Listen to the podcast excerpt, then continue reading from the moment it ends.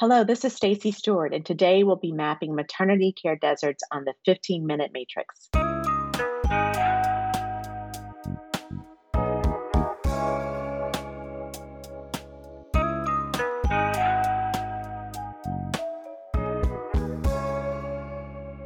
Welcome to the 15 Minute Matrix. I'm Andrea Nakayama, functional medicine nutritionist and your host. This is the podcast that brings you bite sized insights and lessons on the clinical relevance of the functional nutrition matrix, the most important tool in functional medicine and functional nutrition. The matrix is so important not only because it causes us to stop and assess, but also because it reminds us of three very important factors in our care recommendations and outcomes. Everything is connected, we are all unique, and all things matter.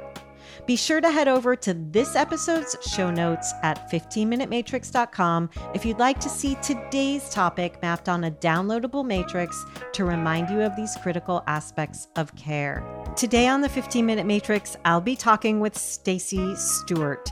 Stacy Stewart joined March of Dimes as its fifth president and CEO on January 1st, 2017. In this role, Stacy heads the organization leading the fight for the health of all moms and babies.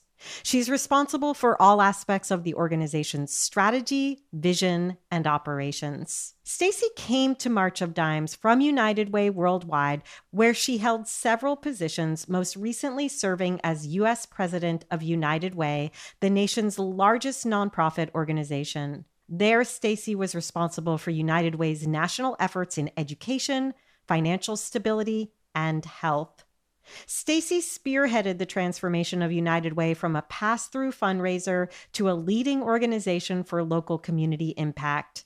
And Stacy comes to this impressive work with a master's of business administration and finance from the University of Michigan and a bachelor of arts in economics from Georgetown University. Like I said, an impressive history for sure, and I'm so eager to share her wisdom with you today. Stacy, welcome to the 15 Minute Matrix. I'm so pleased to have you here. Oh, it's great to be here. Thank you for having me. So, I often find that people are surprised when they learn that in the US we're facing a maternal and infant health crisis and that the US remains among the most dangerous developed nations for a woman to give birth.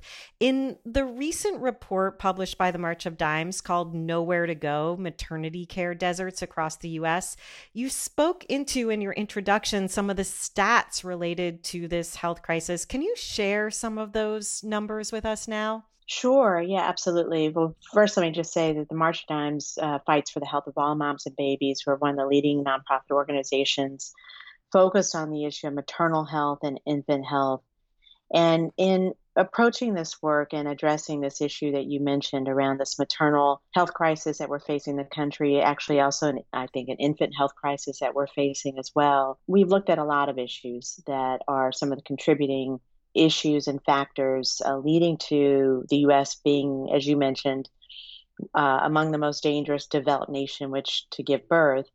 Um, one of the issues that we looked at was in this report called Nowhere to Go is really just access to care mm-hmm. not not in the not in terms of whether or not women have insurance that is really a whole nother issue and is a even more complicating issue uh, about insurance coverage and access to, to affordability of care. This is just looking at the issue of access. Can I even get to a provider close to me if and when I'm ready to give birth? And this report really looked at this issue of maternity care deserts. These are counties in the country that essentially have no access to care, really have a hospital that offers no obstetric services, no OBGYN, no certified nurse midwife, and no birthing center. And what we found is that in about 35% of all counties in the country, affecting about 2.2 million women of childbearing age, 35% of these counties are considered maternity care deserts. And then in about 54% of all counties, they're either fully maternity care deserts or have very limited access to care. And that affects about 7 million women of childbearing hmm. age. And so what we what we know is that you know even if a woman does have access to care uh, in terms of affordability, insurance, private insurance, or is covered by Medicaid, even getting to a doctor for prenatal visits or getting to uh, a birthing center or even a hospital, especially if she's a high risk patient, could be very, very challenging. Sometimes women may have to travel up to 50 miles or more just wow. even uh, at the time of delivery, which, as you can imagine, and I know a lot of folks in your audience can imagine, uh, can really threaten the life of that woman and potentially the baby as well. And and so in doing this report, it really helps us understand at least one major factor of why the U.S. has some of the worst outcomes for moms and babies of any industrialized country in the world.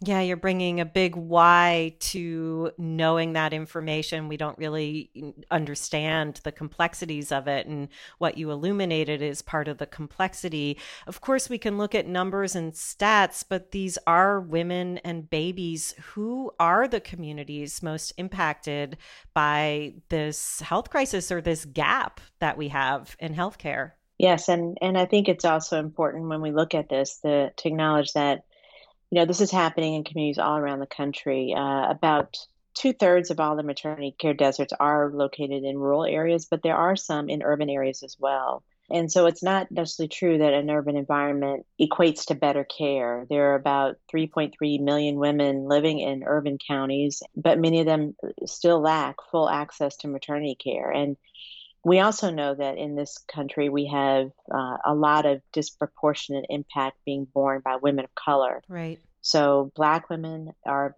three to four times more likely to die as a result of pregnancy related mm-hmm. complications. We still have black babies that are twice as likely to die before their first birthday. So, when we look at all of the issues facing moms and babies, we're looking at a multi layered challenge that goes from health coverage and affordability, health care access, uh, but also then a range of other issues that are around society, societal impacts, environmental impacts, economic impacts, right. uh, it, that just further complicate the challenges that, that moms and babies face. You mentioned environmental and societal impacts, and I'm curious about education as well. Are there any specifics related to those impacts that you can illuminate for us? Well, you know, what's interesting is, and we didn't really look at education per se in this study. You know, we are at the March Dimes looking at the issue of access to income and financial stability. Right. Um, and as it relates to maternal and infant care. I, I would say though that when you look at where a lot of these maternity care deserts are, they are in places where there is a high correlation to poverty level, right. and and of course that can an underlying issue around that can be a lack of access to high quality education. So, and you know, these things all go together. I mean, one of the things that we know about health and wellness is that the majority of our health and wellness is not determined in the doctor's office. It's really determined in how we live, correct, um, our access to resources, uh, whether or not we live in environmentally safe communities, in housing that's affordable and decent and safe, whether or not we have high levels of stress and anxiety that we're facing for any number of reasons. And those are all far more impactful on our overall health. And what we know is that a lot of the issues that women face, especially women of color in this country face, because of the, the environment and the conditions in which they live, notwithstanding the issue around racism and discrimination, which of course is another issue that many, many women of color face, and the impact of that, that all of that ultimately impacts whether or not moms can successfully navigate pregnancy, right, um, and their, their and even preserve their health before, during, and after pregnancy, and that and can even determine the health of their baby as well. Yeah, that that's the education that I think is so critical. How do we get to these communities and help women to understand what they do have access to, where they could change their home care in some way that makes sense in their environment. And the reason I'm bringing that up, Stacy, is because, like I said, I'm always talking about the gaps that exist in medicine and how we need new kinds of practitioners to fill those gaps. As the report mentions, you talk about doulas and midwives. And I really think there should be more community health advocates like there are in other parts of the world where people can go in and provide education education and support and care in ways that aren't necessarily the medical intervention, but are still the support that people need. And I find that so many people are fearful about filling this gap, that we are so bought into the medical model alone that there's a lot of fear about doing any kind of community support education. And what this report illuminated for me is how critical it is that we just start to get in there and get into all communities. And we can look at deserts in all sorts of ways. This is looking at a particular desert. So, just to get off my soapbox here, what you're illuminating is the need for us to spread our wings and start thinking about healthcare differently than medicine alone.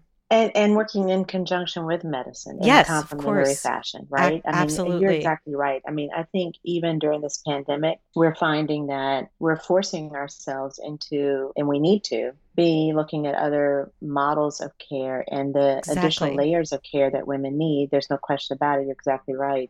And it's why at the March Dimes we have been strongly in support of expanding access to midwifery care and further integrating midwives um, into a model of care around maternity care in, in all states.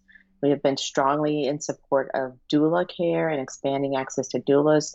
Um, the fear around these kinds of models is really unfounded. Uh, there's enough evidence, enough research to show that when a lot of these other kinds of birthing providers are available to women and are affordable to women, they can actually improve outcomes for moms and babies we know that, but you know, in many cases in this country, what we haven't done is provide uh, a ready form of reimbursement for many of these providers, and and that is limited their you know women's access to them, and so. We, we definitely think that we need to remake our models of payment um, and reimbursement so that we can actually create an industry of these uh, other birthing care providers that are really can be really important. The other thing is that again, we looked at care, but I think a lot of people don't realize that over 40% of all births in this country are covered by Medicaid. Hmm. And in states that have expanded Medicaid, we have seen improved outcomes for moms and for babies. Not all states have improved, have expanded Medicaid when we look at some of where these maternity care deserts, it's not surprising that they also, many of them happen to be in a lot of states that have not expanded Medicaid. So that just leaves those women in those rural areas and southern state, many southern states and Midwestern states without the kind of care that they need. But we do need to look at other forms of care and, and, and expand um, the affordability of care as well, and not just for the 60 days that a woman may get covered by Medicaid to deliver a baby. In some cases, women, if they have chronic health conditions, right. need expanded care. And we're really pleased to see in Congress and in some states, they're already taking some action to expand Medicaid coverage to up to one year, which is another big issue that we're advocating for. But even issues like evidence based telehealth services right. for pregnant and postpartum yes. women, those need to be available. And we need to, again, address the digital divide that exists in so many rural mm. areas and even some urban areas so that women do have access. Just like we need access for our kids to learn on digital with uh, distance learning we need we need that kind of digital access for women to be healthy as well and and really families in general. Yeah and there's so many different stages as you mentioned. There are different times in the maternal cycle and this brings me back to that access to care. And besides insurance there's ways that we can offer support for people to understand preconception care and what to be watching out for and how to mitigate things with diet and lifestyle through pregnancy. Of course, the situations may not be ideal. There may be trauma in the home, in the community, and yet we can still provide support and care throughout. In the research, was there anything related to different cycles in maternal care that you discovered? You spoke about, you know, insurance during the birth process alone, but what about preconception, pregnancy? Postpartum issues. Yeah. Did anything come up in the research? Well, in, in our research in general, the March Dimes, we've been very focused on looking at a total lifespan of a woman's health pre pregnancy, during pregnancy, and postpartum. That if we want to address some of these health outcomes that actually show up at the time of pregnancy or childbirth, we actually need to look far more upstream and look at the health of women. We know that yes. women who have chronic health conditions don't have access to good nutrition and access and you know have um, lifestyles that are far too stressful with yes. too much anxiety, where they don't have access to other resources to live healthy, decent lives. It becomes very, very challenging for them to maintain good health. And so then by the time they're pregnant and about to deliver their baby, some of those already existing underlying health conditions can be exacerbated because of the pregnancy and because of childbirth. So we actually strongly support making sure that we focus first on women's health, irrespective of whether or not they have a baby or not. But certainly, if they choose to have a baby and when they're ready to have one, that they have all the health care that they need to get their health as um, optimized as possible before the baby, before they're pregnant, and and make sure that their body is really able to really handle all of these issues. And I think the last thing I just want to mention is talk a lot about physical health, but we also know that mental health absolutely plays a huge role in all of this. And so what we're finding is that especially during this pandemic, the mental health crisis that has been that has existed before COVID and now is only made worse is also further complicating birth outcomes as well. So we just have to really take a very holistic approach. And I do think there are other countries and industrialized countries that have really, really um, ha- had a much more holistic and comprehensive approach to this to this um, these issues of maternal infant health.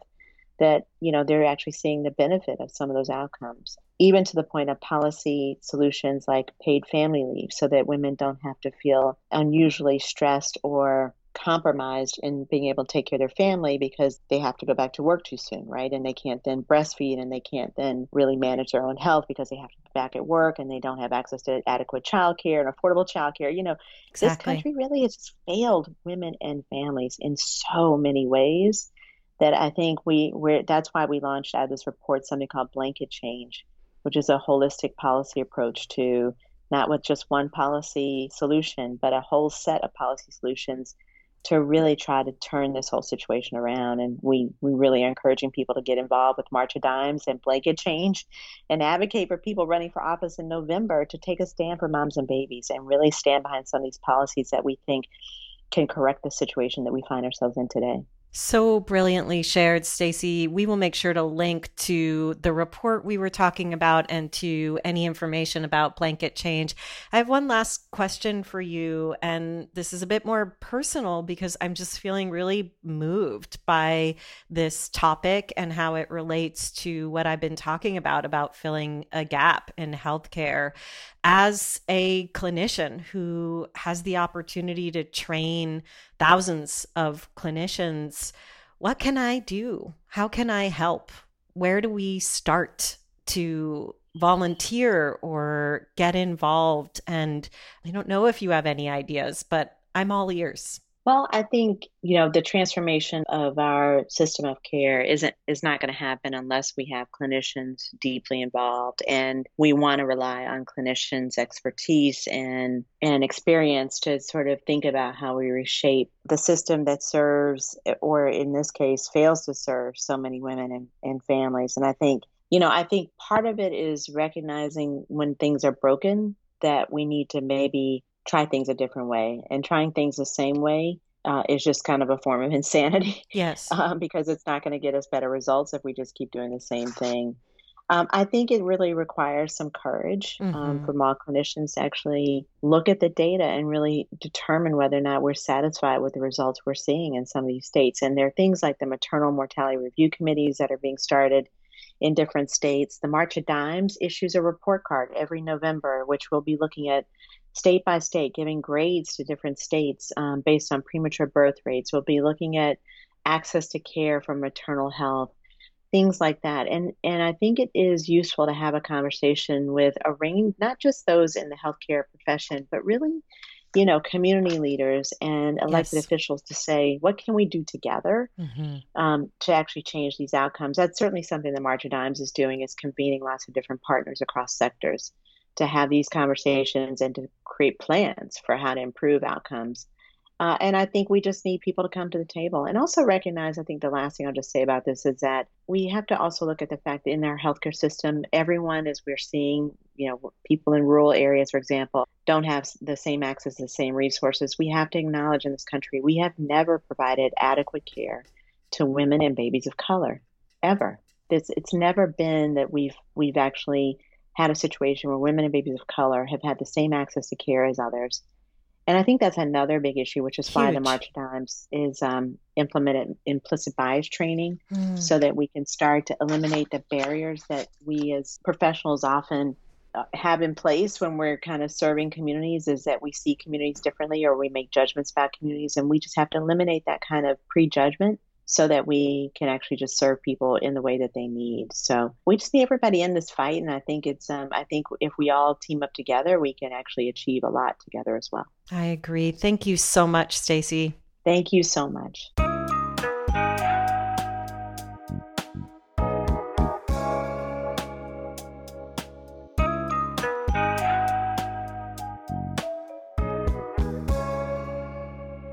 The 15 Minute Matrix is brought to you by me, Andrea Nakayama, and the Functional Nutrition Alliance. Check out the latest in functional nutrition at functionalnutritionlab.com forward slash blog. The 15 Minute Matrix is produced, mixed, and edited by Rowan Bradley with production support from Natalie Merrill and the team at the Functional Nutrition Alliance. You can find episodes on all kinds of topics with more incredible guests at our podcast website, 15minutematrix.com. And if you'd like to be notified by email each week about our podcast releases, head on over to 15minutematrix.com forward slash notify. Also, please feel free to get in touch with us. We would love to hear your thoughts, your feedback, and who you'd like to hear next on the podcast. You can email us at ask at 15minutematrix.com.